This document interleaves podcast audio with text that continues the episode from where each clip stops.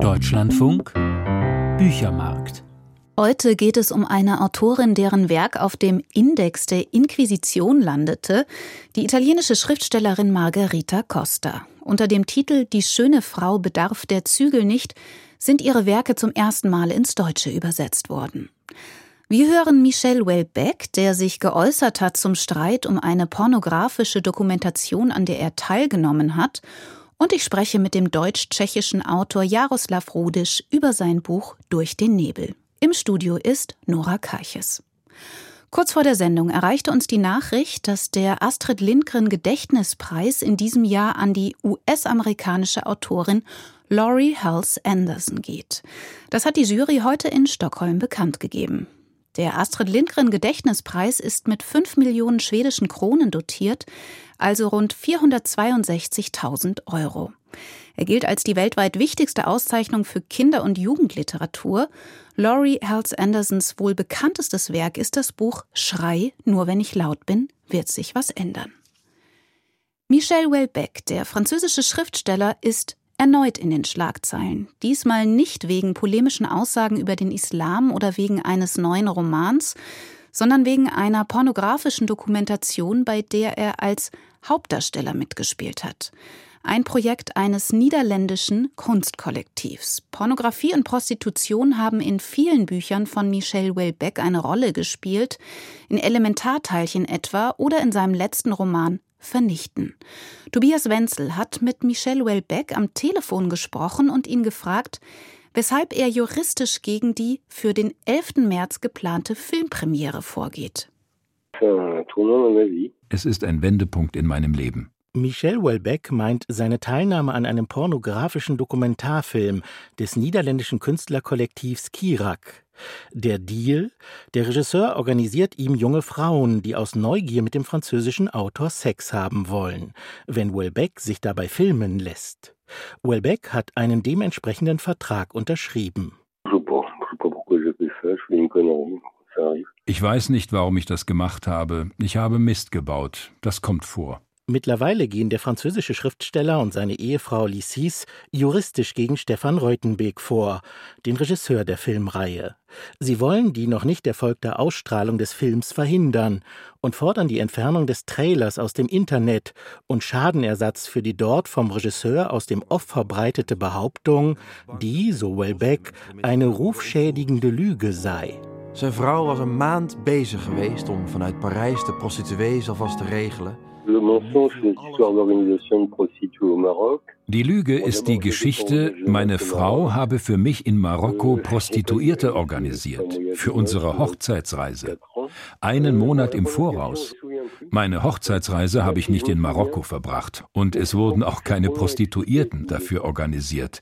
Auch ist die Vorstellung völlig bekloppt, man bestellt keine Prostituierten einen Monat im Voraus. So funktioniert das nicht. Man bestellt sie am selben Tag. Reutenbeek hat ein Interview zum Streit mit Welbeck und dessen Frau abgelehnt. Er will zurzeit nur noch über seine Kunst reden. Allerdings kann man den Dokumenten eines Pariser Gerichts, das den Fall verhandelt hat, die Zuständigkeit aber bei der niederländischen Justiz sieht, entnehmen, der Regisseur will die im Trailer aufgestellte Behauptung aus WhatsApp-Nachrichten von Welbecks Ehefrau Lissis herausgelesen haben. Selbst wenn er sie richtig gedeutet hat, stellt sich die Frage, ob Reutenbeek diese Nachrichten überhaupt ohne ihre explizite Zustimmung hätte verwenden dürfen. Das Ehepaar Welbeck wirft dem Regisseur außerdem vor, sie teilweise heimlich gefilmt zu haben. J'ai rien contre la pornographie, moi j'aime bien. Ich habe nichts gegen Pornografie. Ich mag sie sehr, aber ich ertrage es nicht, wenn man mich ohne zu fragen filmt. So möchte ich einfach nicht behandelt werden. Ich ertrage es nicht, dass man mich wie einen Gegenstand behandelt. Der Regisseur behauptet in der Zeitschrift Weiß, Welbeck habe für das Projekt mit vier Frauen geschlafen. Welbeck sagt, er habe nur mit einer Sex gehabt. Bei den folgenden drei Frauen sei kein Sex mehr möglich gewesen, weil die Stimmung zwischen ihm und dem Regisseur schon zu angespannt gewesen sei, wegen der unaufhörlich laufenden Kameras. Es ist also nach und nach schlechter geworden. Dann hat der Regisseur noch gesagt, da sei auch noch eine fünfte Frau. Aber da habe ich zu Reutenweg gesagt, Schluss jetzt, ich will sie nicht mehr sehen. Das war unangenehm, gewalttätig, verbal gewalttätig. Wir haben uns jetzt nicht geschlagen, aber es fehlte nicht viel. Regisseur Reutenbeek behauptet im Gespräch mit Weiß, Welbecks Ehefrau habe ihn gebeten, aus ihrem depressiven Mann einen Pornostar zu machen. So könne er ihm helfen. Fragt sich, ob Welbeck wirklich ein Pornostar werden möchte. Natürlich nicht. Das ist doch lächerlich. Ich mag Pornostars nicht einmal. Ich finde Amateurpornos charmant. Übrigens besonders deutsche Amateurpornos. Die zu sehen macht einfach Spaß. Ich habe also nichts gegen Pornos. Aber ich will kein Pornostar werden. In meinem Alter wäre das doch auch völlig verrückt. Man wird doch kein Pornostar mit 65.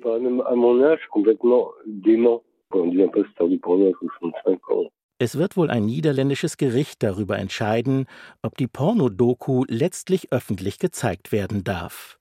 Die Filmpremiere wurde nun vom 11. März auf den 27. Mai verschoben. Die Teilnahme am Film habe ihm schon jetzt sehr geschadet, sagt Michel Welbeck. In Frankreich mache man sich über ihn lustig. Freunde würden ihn nicht mehr unterstützen. Ich fühle mich verraten. Je me sens trahi. Michel Welbeck, Tobias Wenzel hat mit ihm über seine Teilnahme an einer Pornodoku gesprochen. Margarita Costa ist um 1600 in Rom geboren worden. Sie war Dichterin, Sängerin, Prostituierte, aber auch Räuberbraut. Die Schriftstellerin Christine Wunicke hat sich auf die Spur von Margarita Costa begeben. In ihrem Buch Die schöne Frau bedarf der Zügel nicht sind in Christine Wunikes Übersetzung jetzt zum ersten Mal Texte der Römerin in deutscher Sprache zugänglich. Dazu ein ausführlicher Essay, der Einblick in ihr Leben gibt. Angela Gutzeit. Wenn das kein Stoff fürs Kino ist, die um 1600 geborene römische Prostituierte Margarita Costa verschaffte sich in den frühen Jahrzehnten des 17. Jahrhunderts Zugang zu den höchsten gesellschaftlichen Kreisen. Die Medici, wie auch das mafiöse Umfeld des apostolischen Hofes, gehörten zu ihren Gönnern. Zehn Jahre lang pflegte sie eine Liaison mit einem kalabresischen Raubmörder. Finanziell gut gepolstert, widmete sich die resolute Dame mit Leidenschaft der Dichtkunst. Anstandsregeln und Genregrenzen schenkte sie keine Beachtung. Dank geschickt genutzter Patronage erschienen ihre Bücher trotzdem. Im fortgeschrittenen Alter von 40 Jahren startete sie eine internationale Opernkarriere und verblüffte mit ihrer Gesangskunst den französischen Hochadel in Paris. Als Margarita Costas Stern zu sinken begann, verschwand auch ihr beachtliches poetisches Werk für Jahrhunderte aus dem Blickfeld der öffentlichen Wahrnehmung. Es ist der intensiven Recherche Christine Wunnekes zu verdanken, dass nun auch diese ungewöhnliche Künstlerin ihren Platz erhält in der Literaturgeschichte schreibender Frauen. Gerade die Biografie Margarita Costas muss für die Schriftstellerin Christine Wunicke von besonderem Reiz gewesen sein. Denn die Autorin, die sich in ihren Büchern virtuos zwischen Wissenschaftshistorie und Poesie bewegt, hat ein Fabel für bizarre und exzentrische Gestalten. Erinnert sei an den italienischen Kastraten Philipp Latri in Wonikes Buch Die Nachtigall des Zaren. Thematisch und zeitlich ist es da nur ein kleiner Schritt zu Margarita Costa. Denn zu deren Lebenszeit standen Kastraten hoch im Kurs, war es doch den Frauen und eben auch Costa im gesamten Kirchenstaat nicht erlaubt, öffentlich zu singen, wie Wunicke in ihrem umfangreichen Porträt schreibt. So bediente die Römerin gleich zwei Künste an ständig wechselnden Orten. Ihre Lebensgeschichte gleiche einem Trümmerfeld voller Lücken und Rätsel, so Wunicke. Trotzdem ist ihr mit diesem Buch ein meisterliches Lebensbild der erfolgreichen Kurtisane gelungen. Man erfährt Erstaunliches und amüsiert sich köstlich. Sie schrieb 15 Bücher, bändeweise Gedichte, Opernlibretti, den Bericht von einer Reise, an der sie nicht teilnahm, eine surreale Sexkomödie, ein geistliches Epos, Fiktionale Liebesbriefe, die bald nach ihrem Tod auf dem Index landeten, das Skript für ein Pferdeballett und eine geheimnisvolle Autofiktion in Terzinen, die nur im Manuskript überliefert ist. Damit war sie eine der produktivsten Schriftstellerinnen ihrer Zeit. Zum ersten Mal liegen nun in Christine Wunicke's Übersetzung Verse und Texte aus Costas opulentem Werk vor.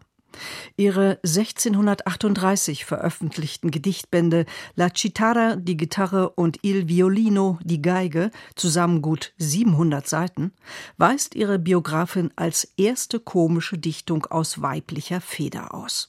Costa bedient hier raffiniert das damals übliche kalkulierte Understatement. Schaut meine Verse an und gebt gut Acht. Ihr findet statt Daktylen und Sponden nur Backpapier, worin man Braten macht. Ihr werdet keine Perfektion dort sehen. Bin Göttertochter nicht, die Verse hinken. Vor vier, sechs Leuten kann ich kaum bestehen. Ich bleib im Bett. Es will mich klüger dünken, mit Apoll dem Blondschopf dort zu raufen, als meine Wangen künstlich rot zu schminken.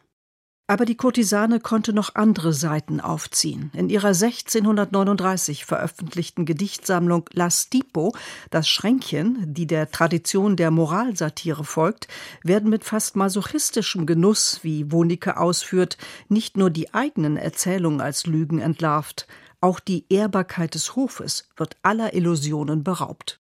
O Hof, du Heimat der belebten Leichen, du offene Gruft manch elender Gestalt, wo List und Bosheit umeinander schleichen, du Höhle, wo das Grauen widerhallt. Mein Schreiben soll zur Schande dir gereichen. Ich schreie laut, wie die Trompete schallt. Die Faust auf meinem Blatt entlarvt den Tanz des bösen Köters eingezogenen Schwanz. Ihren größten literarischen Erfolg hatte Margarita Costa mit Lettere Amorosa, einer ebenfalls 1639 erschienenen Sammlung fiktiver Liebesbriefe. Das Buch erschien in einem venezianischen Verlag, wurde etliche Male nachgedruckt und landete nach ihrem Tod 1657 auf dem Index der Inquisition. Eine Dame gibt sich hier dem Liebesspiel mit einem Zwerg hin, eine Schielende vergnügt sich mit einem Buckligen. Die exzessive Rhetorik erreicht in diesem Band schwindelerregende Ausmaße. Aber auch das ließ sich noch steigern, schreibt Wonicke und führt Costas Narrenkomödie Li Buffoni an, in der sich die Parodie ausgiebig am pornografischen und kannibalistischen delektiert. Kein Wunder, dass die damaligen Akademien von den Ergüssen der forschen Dame, die je nach Notwendigkeit auch in Männerkleidung unterwegs war, nichts wissen wollte. Für Christine Wunicke ist die dichtende Kurtisane ein Gesamtkunstwerk. Komödiantin, Chamäleon wie Diplomatin. Ihr Porträt mit Costas Dichtung sei allen wärmstens ans Herz gelegt, die sich für ausgefallene Durchsetzungsstrategien talentierter Frauen vergangener Jahrhunderte begeistern können. Angela Gutzeit über Margarita Costa, die schöne Frau bedarf der Zügel nicht. Porträt, Werkauswahl und Übersetzung aus dem Italienischen von Christina Wunicke in einer zweisprachigen Ausgabe erschienen im Bärenberg Verlag. 352 Seiten, 30 Euro. Erzählungen über das Erzählen. So lassen sich die Texte beschreiben, die der deutsch-tschechische Autor Jaroslav Rudisch jetzt unter dem Titel Durch den Nebel veröffentlicht hat. Die Texte sind entstanden im Kontext einer Salzburger Poetikdozentur und da Jaroslav Rudisch sich auch in Durch den Nebel mit dem Zugfahren und der Geschichte Mitteleuropas auseinandersetzt, habe ich mit ihm gesprochen, während er im Zug nach Warschau reiste. Herr Rudisch, wir lesen gleich auf der ersten Seite Ihres Erzählbandes den Satz Ich bin ein Eisenbahnmensch. Ich habe dann weitergelesen und irgendwann schoss mir durch den Kopf, das ist doch eigentlich eine Liebesgeschichte, die ich da lese. Das ist ein Buch, das von ihrer Liebe zur Eisenbahn erzählt und davon, was Reisen und Erzählen miteinander zu tun haben.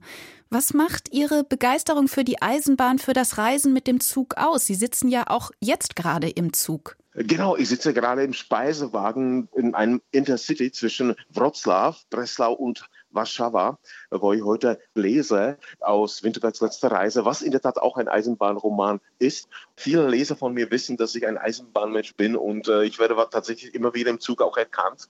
Man kann das in der Tat bei mir wirklich nicht trennen, das Erzählen und das Bahnfahren. Ich glaube sogar, dass die Eisenbahn wirklich schöne Geschichten erzählt, europäische Geschichten erzählt. Ich kann mir mein Leben ohne Eisenbahn in der Tat gar nicht vorstellen. Vielleicht bin ich sogar glücklich, dass ich doch nicht Eisenbahn geworden bin. Sonst wäre ich jetzt Lokführer oder Fahrdienstleiter. Ja, da wollte ich direkt einhaken. Also Sie schreiben im Buch, dass Sie aus einer Eisenbahnerfamilie stammen. Sie wollten eigentlich Lokführer werden, das haben Sie eben schon gesagt. Das klappte dann aber leider nicht wegen Ihrer Sehschwäche. Sie tragen eine Brille. Sie sind dann stattdessen Schriftsteller geworden und leben heute vorwiegend in Berlin. Da hat sich mir die Frage aufgedrängt, wie kam denn dieses Interesse an der deutschen Sprache überhaupt zustande? Ihr tschechischer Großvater, den Sie an einer Stelle zitieren im Buch, der hat Ihnen früher einmal gesagt, die bösen Deutschen sind in der Bundesrepublik, die Guten sind in der DDR, doch auch bei denen muss man aufpassen. Also ich komme aus der Gegend, die ja tschechischsprachig war, aber gleich ein paar Dörfer weiter, ein paar Kilometer weiter, gab es schon die sogenannte Sprachgrenze. Was sind wir, wir Tschechen? Es war ganz normal vor 100 Jahren, wenn man unterwegs war in Prag, dass man einfach die beiden Sprachen gehört hat. Viele Leute wie Kafka, Brot, aber auch Jaroslav Hašek waren zweisprachig. Sie stammen aus dem böhmischen Paradies, so heißt diese Gegend im Nordosten Tschechiens. Und das ist eine sehr geschichtsträchtige Gegend. Da liegen, schreiben Sie, 50.000 Tote in der Erde, Tote von vergangenen Kriegen. Was bedeutet diese Gegend für Sie und für Ihr Schreiben? 50.000 Tote bezieht sich auf die Schlacht bei Königgrätz 1866. Das war für Österreich damals die schlimmste Niederlage überhaupt. Und ich bin tatsächlich am Rand von diesem Schlachtfeld aufgewachsen und ich schreibe gerade einen Roman, der nur auf Friedhöfen spielt in Mitteleuropa. Immer wieder dann die deutschen und kroatischen, ungarischen und tschechischen Namen auf diesen Friedhöfen von dieser Schlacht. Winterberg, in dem Roman Winterbergs letzte Reise, versucht mit diesen Toten zu sprechen. Und vielleicht mache ich das auch mit meinen Geschichten. Also ich nehme auch die Vergessen, die Vertrieben zurück ins Spiel und schreibe über die. Ja. Sie haben eben schon Winterberg genannt, Wenzel Winterberg. Das ist eine Figur, die immer wieder auftaucht in diesem Buch, obwohl es ja eine Figur aus einem Roman ist, den Sie längst fertiggestellt haben.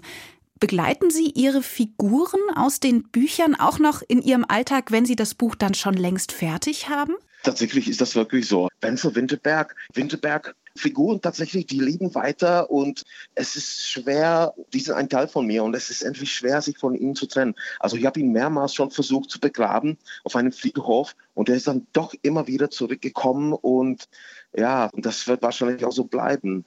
Der ist ja 99, also jetzt ist er wahrscheinlich längst schon über 100 und doch ist er unfassbar am Leben, dieser alte Mensch Winterberg.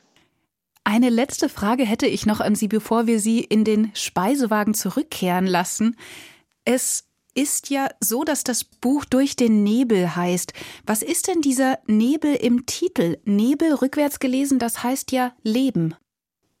Ja, Nebelleben. Tatsächlich, äh, mir war nicht klar, wie oft das Wort Nebel bei mir auftaucht. Dieser Nebel, in der Tat, eine Metapher auch für die Geschichte von Mitteleuropa.